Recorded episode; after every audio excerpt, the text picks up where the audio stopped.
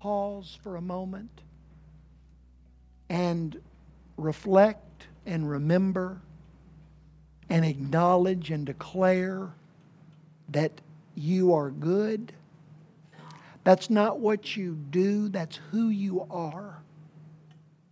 And you delight in showing your goodness toward us. And we bless you for that. We thank you for that. We're here today because we have been the beneficiaries of that goodness. And Lord, we come again wanting more of it. We bring nothing, we have nothing. We come with need, with want, but we come to one who has an abundance. And so we ask for your help. We ask you to speak to us. We ask you to change our lives. We ask you to give us grace. And we'll thank you for doing that. We pray it in Jesus' name. Amen. You may be seated. If you're a student, you are dismissed. Um, just, I will. Yes, sir. I'm, thank you for the reminder. Um, just a quick little uh, word. Um, back in the back, as always, we have these little bags. If you would like to go back and get one at the end of the service and put it in your car, it's a wonderful way to just to show some kindness and charity to folks that you might see on the side of the road or at an intersection. They just need a word of, of hope and love. And so they're back there. Take one, put it in your car, and uh, give it to somebody that could use it, okay? Um, Bethany, thank you, thank you uh, for leading us in worship today. Um, we're so pleased and blessed that you're here with us. The reason Bethany is leading worship today is because Chris uh, and Megan had their little baby Friday. I think that's right, Friday. I'm close. And her name is Scarlett. And uh, they're home now, safe and sound. Everybody's healthy and wonderful and good. And so uh, just wanted y'all to know that's where Chris is.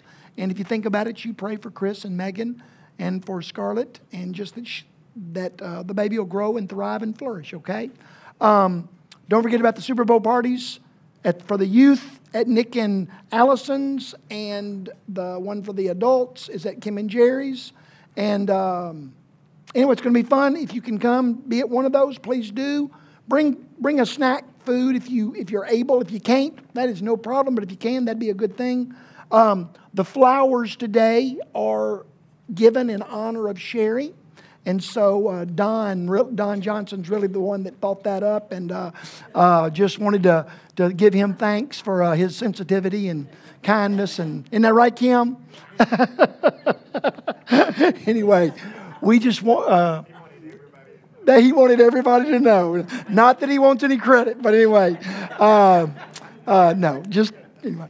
and then lastly, let me just say that I was telling Zach, I guess today I don't know how many of you came Friday night to the visitation for Sherry, and I do know how many came yesterday to Sherry's funeral. And uh, if we have 150 people involved in our church, I'll bet two thirds of the church came Friday night or Saturday. Um,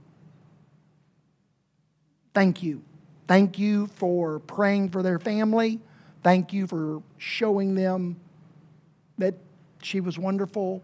And uh, just, I just want to say thank you. That, that's important that our little church showed up and um, honored someone that has poured their life into you, whether you know it or not. Sherry Hester poured her life into you. And uh, uh, I just wanted to say thank you for honoring that and being a part of that. Okay, enough said. I think, did I forget anything, spouse? Everything good? Okay, all right. So glad you're here in here with us today. Hooray. Um, um, we're going to look at a little an incident in the life of Jesus. We're into the last year of a three year ministry that Jesus had as an adult on the earth, and we're into the third year. This is a significant moment in this third year because uh, we're going to see that Jesus does the, or has this experience, uh, this confrontation with this lady uh, in a synagogue. As far as we can tell, this is the last time that Jesus will ever go into a synagogue. Last time that the people in synagogues will have the opportunity to see and hear and receive from Jesus. You never know. You never know when the, the, it's the last time. You never know when it's the last time. And these people didn't know. They had no idea that this was the last time that Jesus would ever darken a synagogue door. And uh, so I, I, find that significant. Uh, if you've got a copy of the scriptures, you can turn to Luke 13, and I'm going to read verses 10 through 17, and you will follow along if you will. one Sabbath, one Sabbath, he saw a lady who had been bound. Uh, just so you know, regardless of what your translation, the one you're using, I'm going to emphasize a word. They might have translated it differently, but it's the same word, okay? I'm not damaging the scripture. I'm going to, Jesus, or, well, actually, Luke wants us to hear this word. This word means something in this story, okay? So you'll see me as I, you'll hear me as I emphasize it. it says Jesus saw a lady who had been bound by a demon. She had been bent double, literally like this, for 18 years and was unable to stand up straight. She was like an L. Jesus called to her, saying, Lady, you are unbound from your illness. And he touched her. And immediately she could stand up straight. Oh, how she praised God. But the synagogue leader was indignant that Jesus had healed her on the Sabbath. There are six days each week for working, he said to the crowd. Come on those days to be healed and not on the Sabbath. Notice he doesn't, he doesn't speak to Jesus. He's a coward. He speaks to Jesus by speaking to the crowd. He didn't walk up to Jesus Jesus, I've got a problem. I've got a problem with what you're doing today. I want to talk to you about it. See, he's one of these Facebook people. I'm not on Facebook. Loved ones are on Facebook, so I'm not throwing stones. I don't understand why you're on Facebook. But my loved ones, all my loved ones are on Facebook, so I'm not throwing stones at you. I scratch my head as I think about you being on there.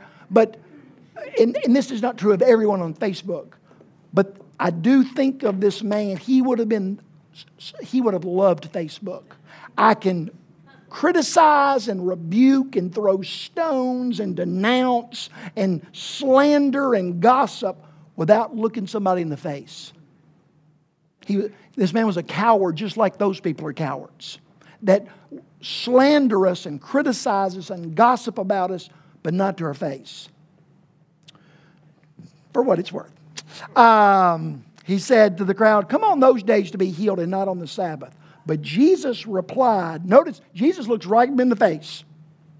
He's not, he's not talking behind his back. Jesus, uh, uh, uh, but Jesus replied, You hypocrites. And he's speaking now not just to the man, he's speaking to the group of people that agree with this man. He's gone from singular to plural. Okay? And he says, uh, But Jesus replied to you, hypocrites, plural each of you works on the Sabbath. Don't you unbind your ox or donkey on the Sabbath and lead it out for water? This lady is a daughter of Abraham and has been bound by Satan for 18 years. Isn't it right that she be unbound even on the Sabbath? This shamed Jesus' enemies, but the people rejoiced at the amazing things that Jesus did. I already told you that Jesus was teaching in the synagogue uh, uh, for the last time, and in a room, maybe not much different than this room.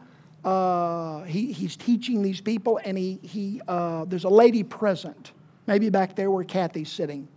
And uh, she's seated there, but she has a problem. Um, she is a lady that has experienced unbelievable pain for 18 years. Uh, she's literally bent double. The wording that Luke uses, being a doctor, he uses very specific technical medical terms because he's a physician. And it's the way he describes her is she's literally bent double. Uh, her vertebrae are misaligned, her muscles are knotted, and her nerves are pinched. Her severe curvature of the spine has created unbelievable pain. Every when she's still, she's in pain. When she moves, she's in pain. For 18 years, every aspect of her life has been spoiled, tarnished, or ruined because of this disease. Her appearance, her self esteem, her marriage, her romantic life, her relationship with her children. You want your mama going to school, to your school functions? Like this? Her social standing in the community, her reputation, your, her job, her friendships and you going to invite this lady to lunch with you? Where would you go? her household choked horribly. An aspect of this lady's life that was not horribly impacted by this disease that she had. She cannot look into people's faces. She cannot see the clouds. For 18 years, she hadn't seen the stars. She sees people's feet she sees the dirt on the ground and the trash that people have discarded. And yet, unlike, let me turn it around. And yet, like Sherry Hester, when it was time for God's people to gather, she came. In pain, knowing that people were looking at her, snickering, children uh, uh, staring and, and, and laughing at her, people staring at her and talking about her behind her back. And yet, this lady, when the people of God get, doesn't say that she came because Jesus was there. She might not have even known that Jesus was there. She came because that's what God's people do when God's people gather. Her faith drew her back to God's house in spite of the pain, the stares, and the whispers. Luke words this funny, not funny, but uh, special. Literally, what Luke says here is that while Jesus was teaching, he looks up and he sees this lady and he stops in mid sentence. Right in the middle of his sermon, he stops and looks up at this lady he uh, closes the scroll that he was reading from and he calls out to this lady and says, I want you to come up front. Probably not what that lady wanted to hear, would you think? I'd want to be in the back. I'd stay home. I'd stay home. But she came, but she probably wanted to blend into the back. And Jesus said, No, lady, Come up here with me.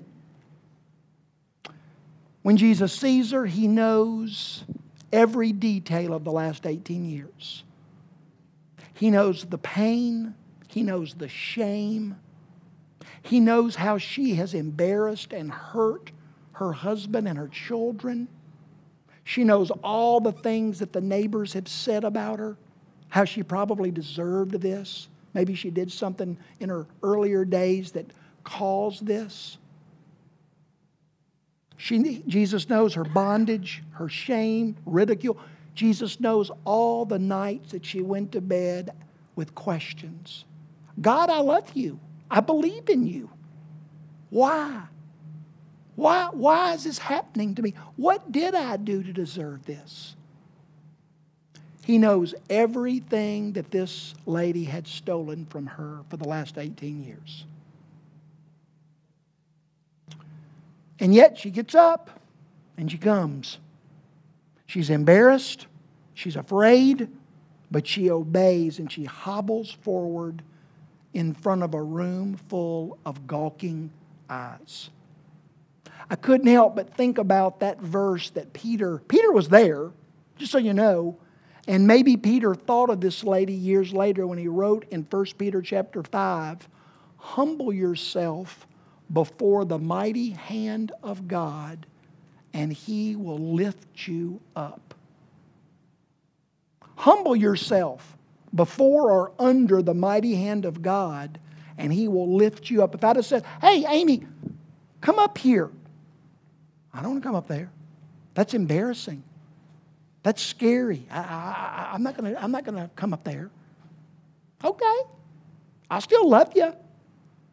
But humble yourself before the mighty hand of God, and He will lift you up. And that's exactly what Jesus did.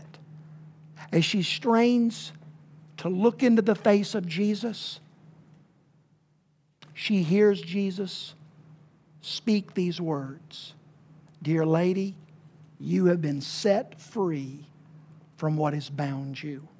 And immediately, instantly, her vertebra are realigned as they should have been. Her muscles that had been knotted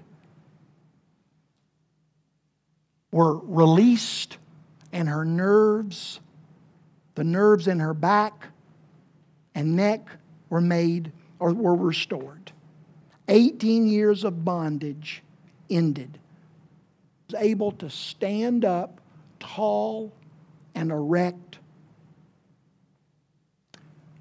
I find it very significant that the first thing she does when she's able to stand up is she looks up and praises God for his mercy and kindness toward her she declares, Oh, one that I believe in and love and adore, thank you for your kindness that you have shown not only to Abraham, but to little old cripple ladies as well. You're not just the God of Abraham, you're the God of little old cripple ladies but what fills that lady with praise and what fills that crowd with amazement fills this synagogue ruler with indignation and anger. He's blinded. He's blinded by his um, devotion to order. He's blinded by his devotion to control tradition to rules? You ever plan for weeks and weeks and weeks to celebrate a special event or meal with your family? And then it doesn't go right? And then you're mad and bowed up? They're all there. The very reason you had the event in the first place was so that your loved ones could gather around you, and it doesn't go perfectly. It doesn't go the way you planned. It doesn't go in a way where you're still in control. Your dead gum daughter in law is not managing her kids the way you know they sh- she should. And then you're furious. That's how he felt. He's mad. This is not going the way it's supposed to. This is not going the way I planned. This is not going in a way where I'm in control. And his anger and indignation blinds him to the very miracle that has occurred right in front of his eyes. He's angry because, in his mind, God's word says that man is supposed to keep the Sabbath sacred surely that ain't me. Uh, excuse, I'm sorry. No, that isn't me. Well, whoever it is. Um, anyway, turn that off, uh, please. Um, he's mad. He's mad. I'm getting mad. No, no. He's he's mad because in his mind, men are not supposed to work on the Sabbath. That's what the Bible says. Yeah? Here's the problem. Here's what he's missing. Bible never says that God can't work on the Sabbath. Later, Jesus says this You are in error because you don't know the scriptures or the power of God. Very significant. Scriptures never said that God couldn't work. God can work anytime He wants to. Hence, Jesus can work anytime He wants to. And the other thing that this man's missing what work went on? Who worked? Did the lady work? She didn't do anything, just walk to the front. Did Jesus work? Woo! That was tough. Woo, I need to sit down. I need a drink. I need to take a break because I'm tired. Well, who worked? Where was the work? There's no work. He spoke, Lady, you are now unbound. There's no work involved there. This man is mad because he has missed the point of what the Bible was teaching about the Sabbath. The Bible says that the Sabbath was given to man as a gift to give us a day to rest and recharge and refuel and to reflect. It's, it was never intended to be some kind of a restrictive bonded thing that bound, binds people like that lady was bound. And Jesus tries to appeal to this man's mercy and kindness and just say, Don't you show kindness to your animals by taking them out and giving them water on the Sabbath?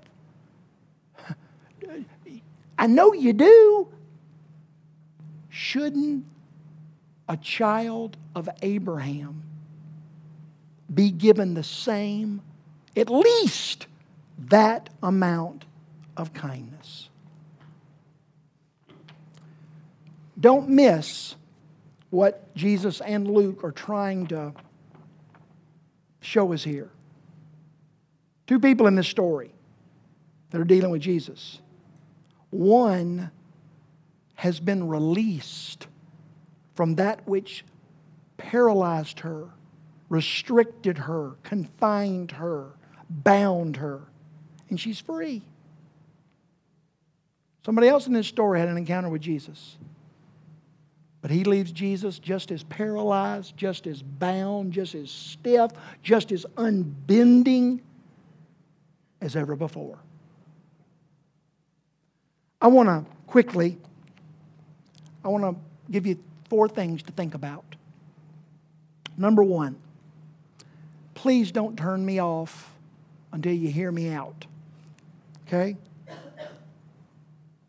I have to believe that one of the things that Jesus is trying to reveal to us, to us, not just to the people in the synagogue, but to us, he wants us to see that one of his primary ministries, maybe his primary ministry of all, was the ministry of giving people freedom.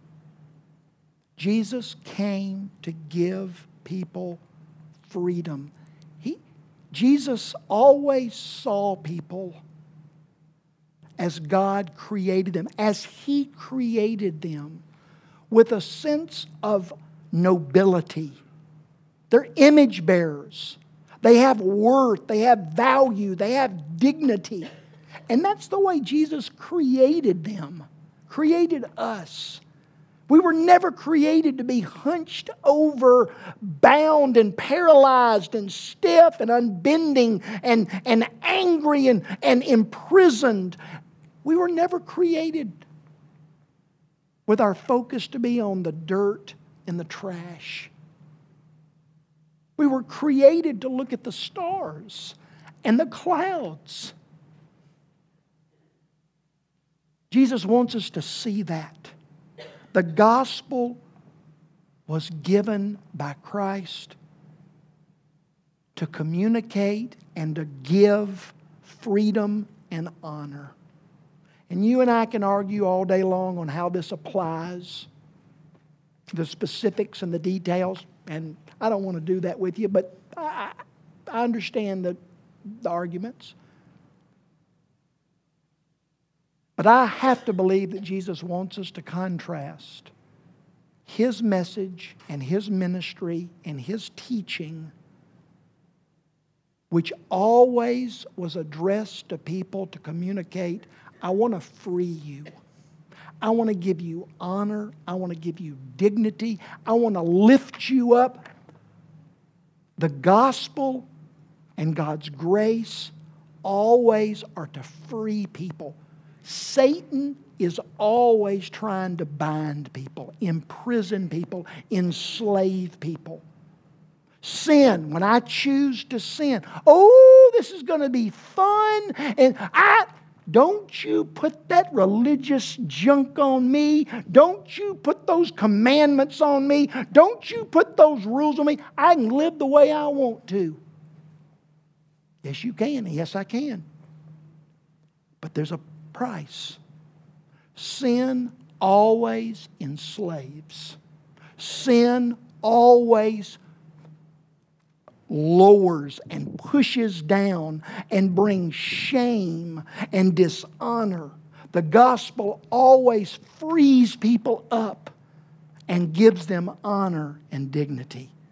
Jesus created us for freedom and honor and nobility, not for trash and bondage and shame and dishonor and humiliation. Paul says in Galatians 5 that Christ gave us freedom so that we could be free. So stand firm and don't be bound again to slavery. Paul said in 2 Timothy 2 in a big home, there are things for noble use, and there are things for ignoble use. If you know Jesus Christ as your Savior, if you are the habitation of the Spirit of God, I declare to you on the authority of my Savior and His Word, you were created for noble use. You weren't created for, uh, you're not a shovel used to dig, uh, to toss trash into a barrel. You are created to be uh, used in ways that are honorable and noble. Romans 6 says that we have been crucified with Christ, that we may no longer be slaves to sin. Romans 9 says that God made some vessels to display His glory and other vessels to hold garbage. Today's not the day to talk about all the ramifications of what that says, but my point and Paul's point is simple. We were not created to be vessels that hold garbage. And that affects and applies to and relates to what I put into my eyes, what I put into my ears, what I put into my mouth, what I let out of my mouth, where I go, what I do, how I treat people. Am I operating my life by what comes in and what goes out for nobility? With the realization that I have been created for nobility, for honor, for glory and not to be some trash spouting, trash looking, trash listening, trash doing creature.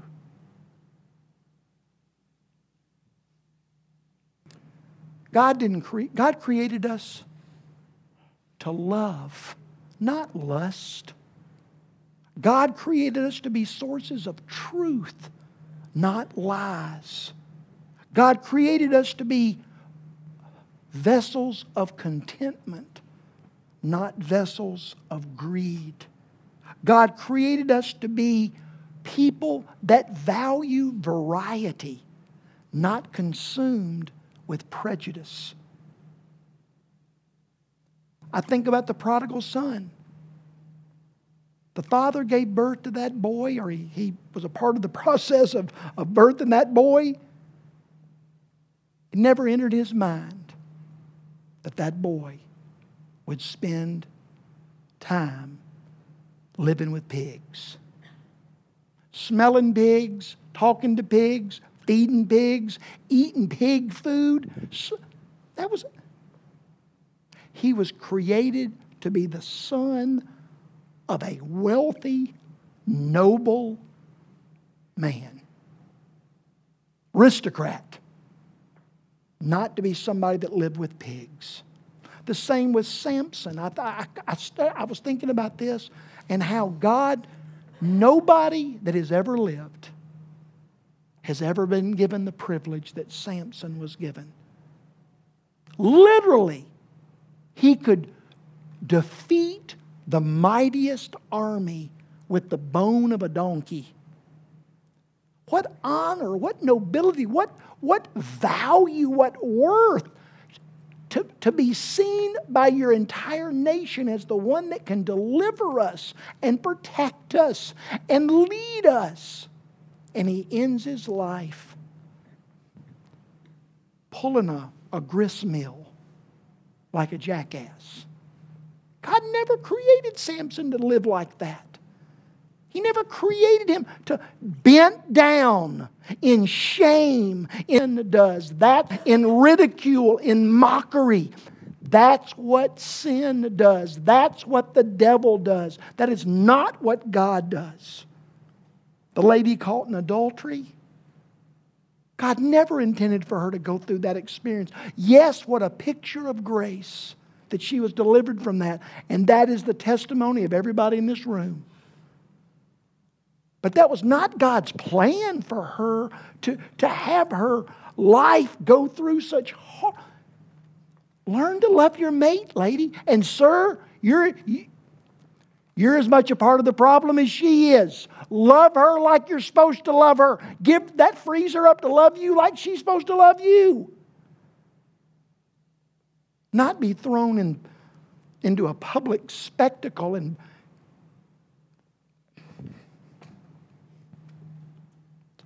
the demoniac, who knows when that man opened his life up to satanic activity? Who, who knows when that man, but he opened the door and one demon came in and then another demon and then another demon and another demon. And there was a day when a man that was created in the image of God and was loved by parents and had a family and had friends and had a, a future and a life. He's living in a graveyard among tombs like some kind of an animal.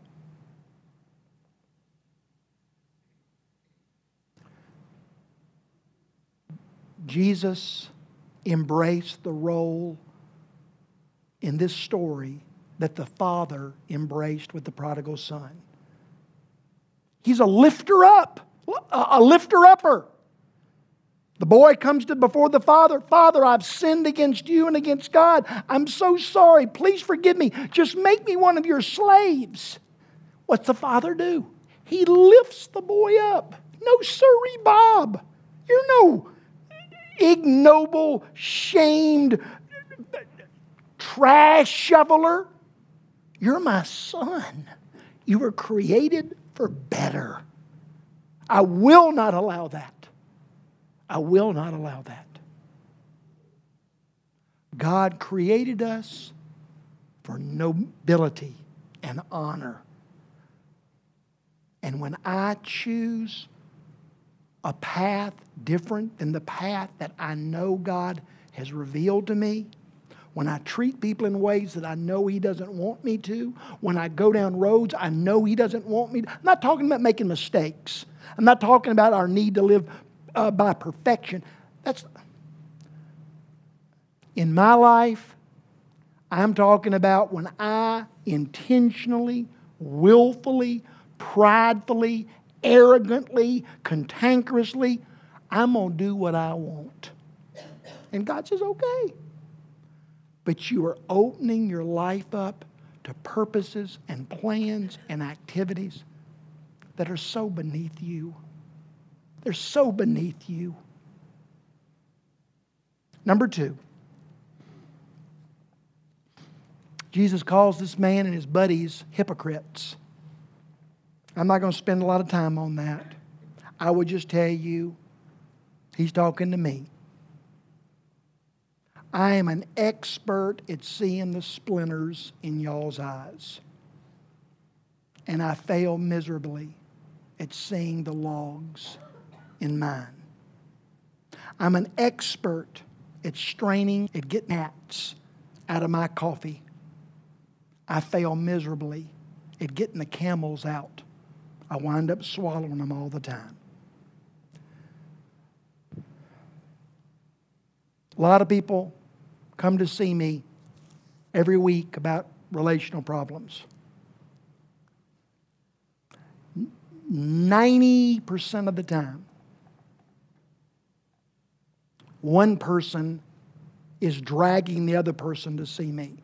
And they don't say it that way, but that's what they're doing. Pastor Larry, I want you to fix my mate. Okay. And as long as I operate in that place, me and the one mate are going to team up and fix the other one. no waves, no problems.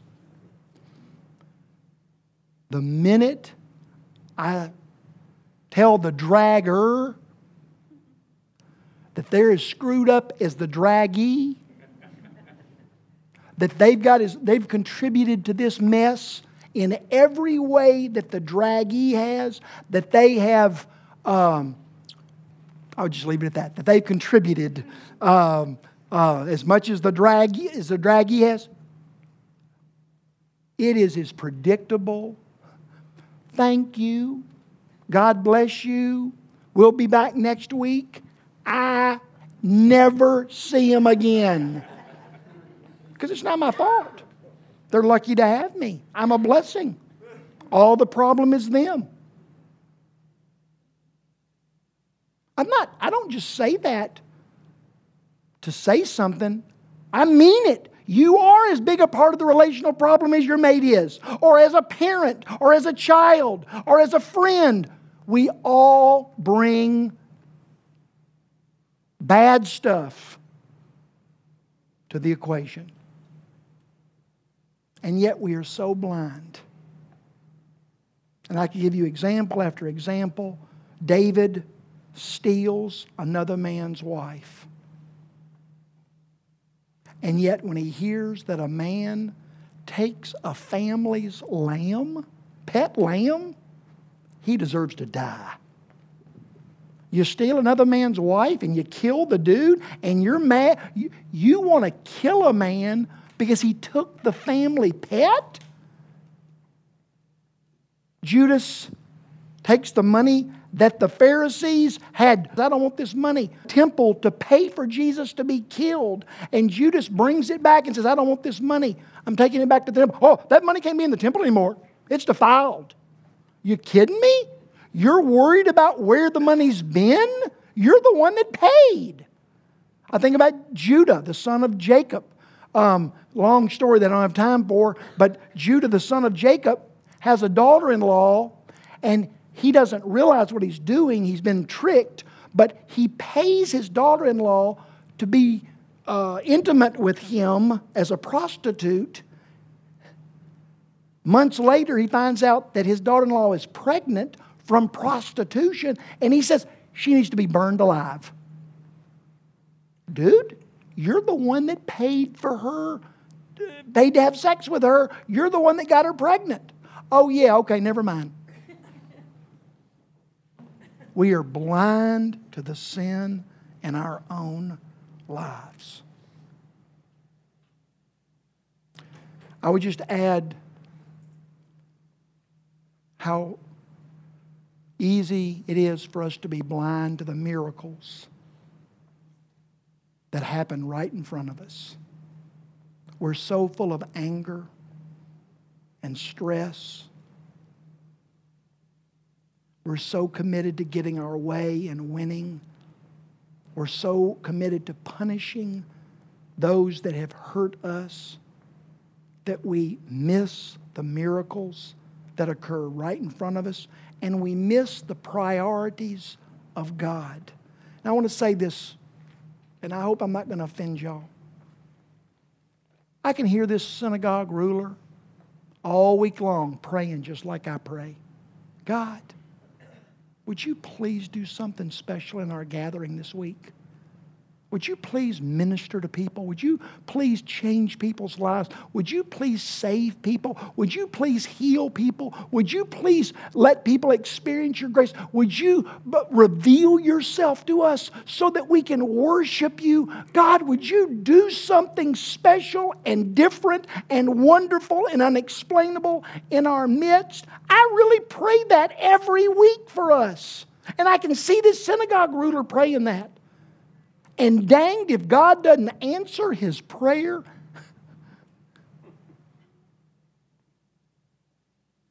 And he's mad. He's mad.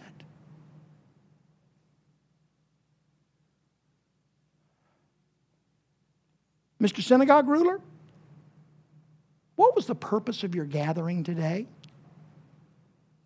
Why did you want to get together with the people of God? Oh, yeah. Maybe the very things that took place were the very things that you had begged God to do. I want to turn that around just for a second. Forgive me for being quite so blunt. Remember why you got married? Rodney, you remember why you got married? Chuck, you remember why you got married? Boy, it's easy to forget what the original purpose was for. Easy to forget why you gather in synagogues. It's easy to forget why you gather in the house of God. It's easy to forget. It's easy to forget what the purpose really was. I can tell you why I got married. I'm just being as honest with you as I know how. I got married to that lady back there because I could not help. I wanted to spend time with her. All the time with her. I could I, I didn't want to do anything but spend time with her. I couldn't keep my hands off of her.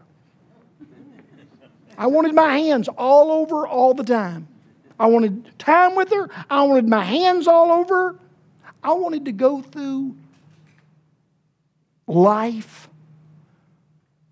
fighting battles and addressing challenges with her.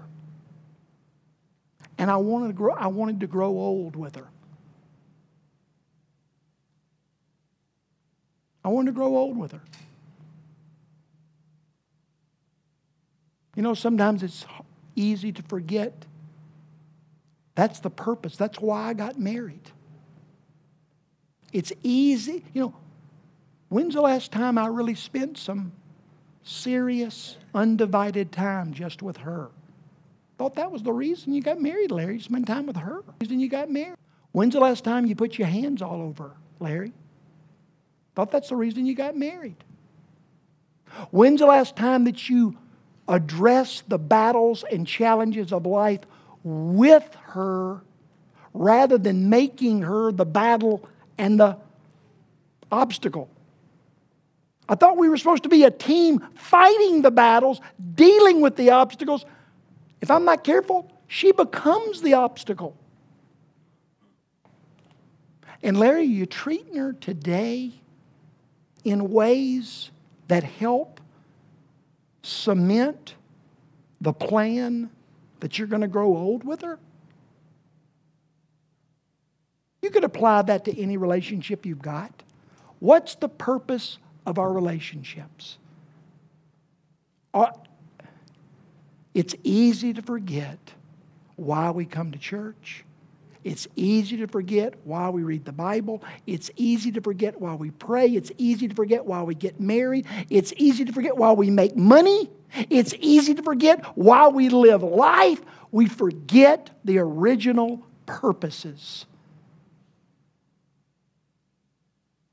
Jesus was trying to remind this synagogue ruler of the purpose of the people of God gathering. Ah, I, I, I can't help it. I got to say one more. Forgive me. I cannot, I beg you, men, I beg you, men, I beg you, men.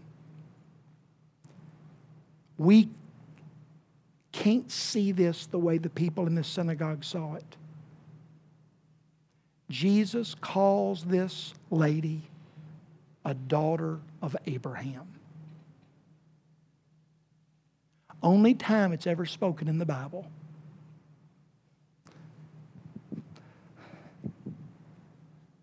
Sir, shouldn't I show the same kindness to a daughter of Abraham as you would show to a donkey or a horse or a mule? What's Jesus saying when he calls this lady a daughter of Abraham? He's saying, Lady,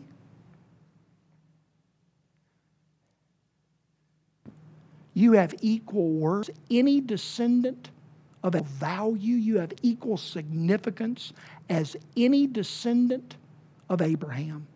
As what the patriarchs deserve, you deserve. The honor, the help, the forgiveness, the healing, the future, the love, whatever the descent, whatever Isaac and Jacob and the 12 patriarchs and Moses and David and Daniel and Jeremiah, whatever the sons of Abraham deserve. Sir, this, this daughter of Abraham deserves it too. Jesus saw women as God created them. The beneficiaries and the deservers of the same worth and value and dignity and honor as any man he ever created. God's plans for this lady were as important as God's plans for any man in that synagogue.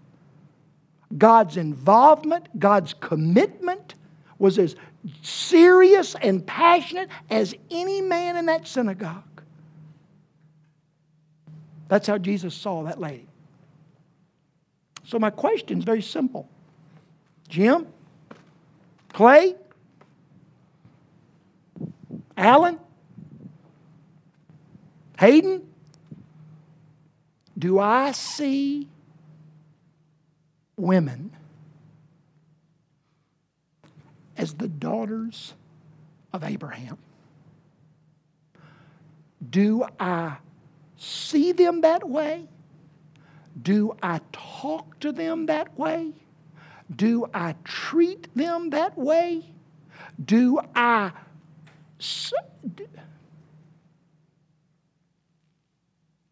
Jesus treated women the way they deserved, the way they were created, the way they longed to be treated. Every problem that our nation is battling with today, its root is that people have treated other people historically in ways that were beneath God's calling and God's plans and God's passion for them to be treated. Why is the world so full of division? Why is the world so full of hate? Why do people treat each other so badly? Because there was a day when people didn't see other people the way Jesus sees them. People don't talk to one another the way Jesus talks to us. Jesus doesn't, people don't uh, value and help and serve the way Jesus wants us to.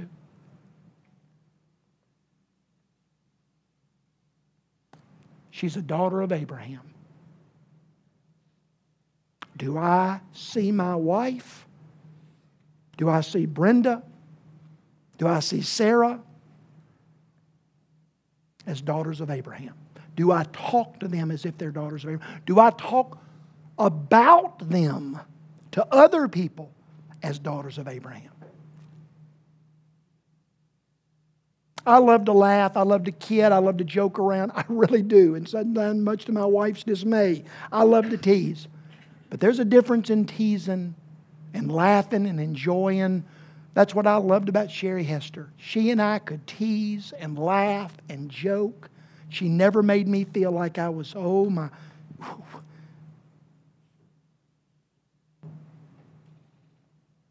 Do we treat men, our coworkers, our wives, our daughters, our moms, our female friends, our neighbors, do we treat them like daughters of Abraham?